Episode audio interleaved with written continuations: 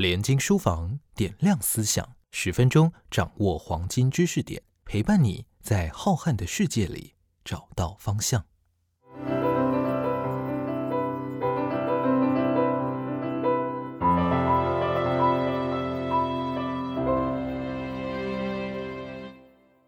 大家好，我是联经出版行销钟一次，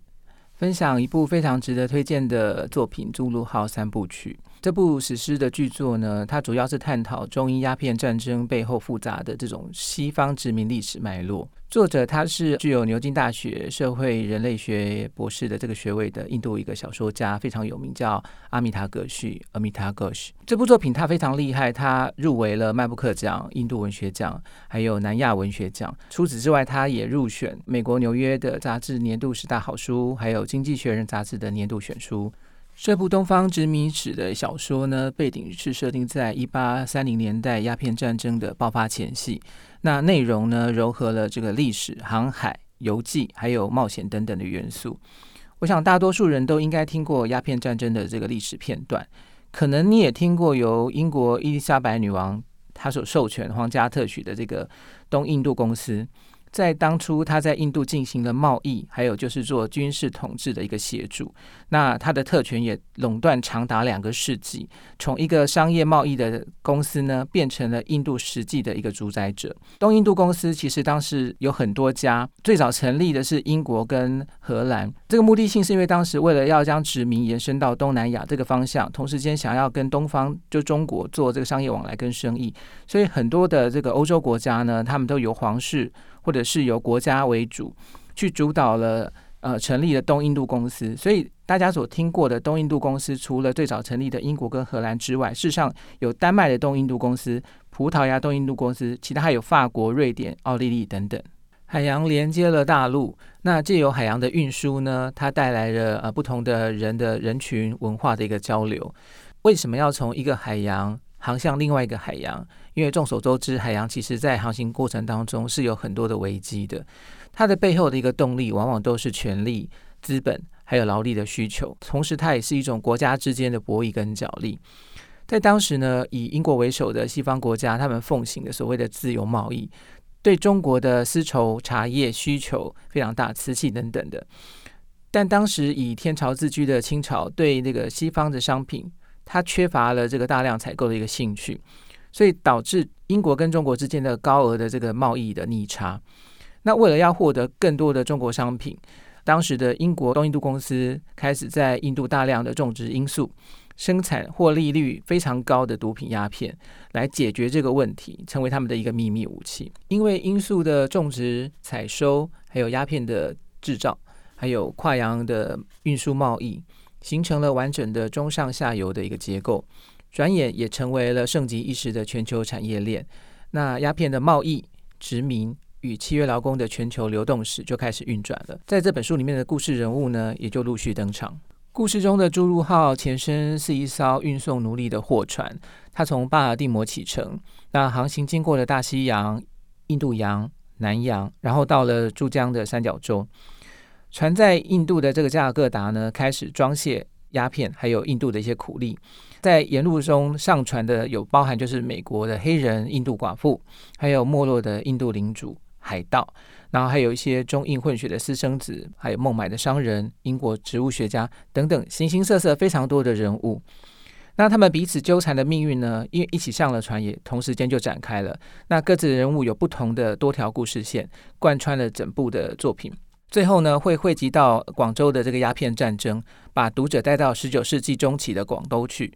然后仿佛就让我们置身在其中，感受到当地跟外国人的一个亲密接触过程当中，还有中英官方的一个互相的一个较劲，然后可以嗅到这个大战即将要开始的一个烟硝味。对于大致知道鸦片战争始末的读者来说呢，看到这段历史色彩浓厚的故事开始，应该就会特别的感兴趣了。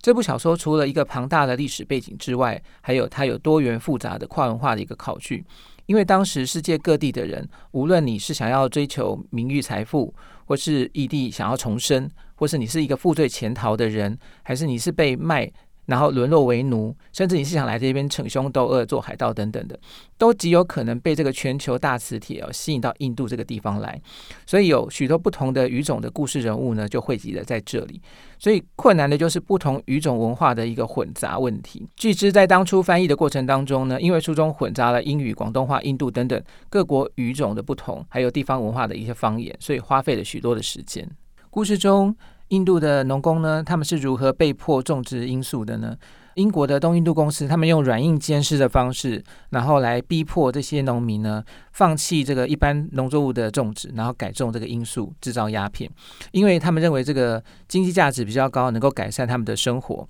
但是在这个种植鸦片的过程当中，生产鸦片，那工厂它会排放一些废水，然后也会有一些空气的污染，导致其实在当地的土地受到了一些严重的污染之外，农作物如果减少了，他们粮食也产生问题。但是，一旦他们种植了鸦片之后，获得了一个生活改善，他们已经无法回头再过原来的生活。同时间，他们在潜移默化当中受到了这环境当中鸦片的荼毒，他们也慢慢中毒了，没有办法再摆脱鸦片的控制。这部作品呢，对于鸦片的前世今生以及它所牵动的无数的众生的一个命运，做了很多的一个介绍，包含就是罂粟种植的对于印度农民的深切的一个影响，还有就是由于止痛。然后他吃鸦片，染上了这个毒瘾之后，几乎成为废人的应急的一个佣兵。还有鸦片工厂内部巨细靡遗的、令人毛骨悚然的一些记录。在鸦片工厂附近，那些蝴蝶呢，甚至都已经吸食那些烟雾之后，它都已经跌跌撞撞，忘记了怎么飞翔。然后连树上的猴子也都已经神志不清，忘记如何的去那个盘跳了。如果说茶叶之于英国，就像一位女神，他们愿意为了这个女神来改变整个世界的经济结构跟贸易体系。在这个牺牲的过程当中，相比的话，鸦片销售带来的影响就更加的深远了。英国呢，他为了要美化将鸦片推销到中国大陆的一个理由。他认为鸦片呢能够帮助中国的人民暂时从暴君的统治底下得到精神的解脱，其中过程当中两边可以同时享有自由贸易所带来的一个利益。同时，如果继续种植罂粟产生鸦片的话，也可以让那些印度的小农他们放弃了粮食改种鸦片的这个行为得以续存，然后他们也能够得到生活的改善。为了这样的一个高尚的一个目的呢，他们就用武力跟鸦片。来敲开中国与他们之间的贸易大门。历史的发展一直都是由无数个人物事件一层层堆叠出来的，每一个小环节的走向都非常的重要，影响着世界的一个变化跟未来。我们可以借由阅读这部作品。然后利用文字，我们可以穿越时空，回到海上贸易盛行、世界纷争不断的一个实际的一个场景，跟以往不同的一个视角来见证历史坐标的一个衍生。然后我们可以意识到每一个历史洪流中的一个节点，然后可以纵观全局的一个变化。故事里面也让我们深刻的看到故事中每个人物的人生。然后这是一部非常精彩的作品，相信读了就无法放下，可以推荐给每一个喜欢的读者。这次的分享就到这边，那我们下次再会。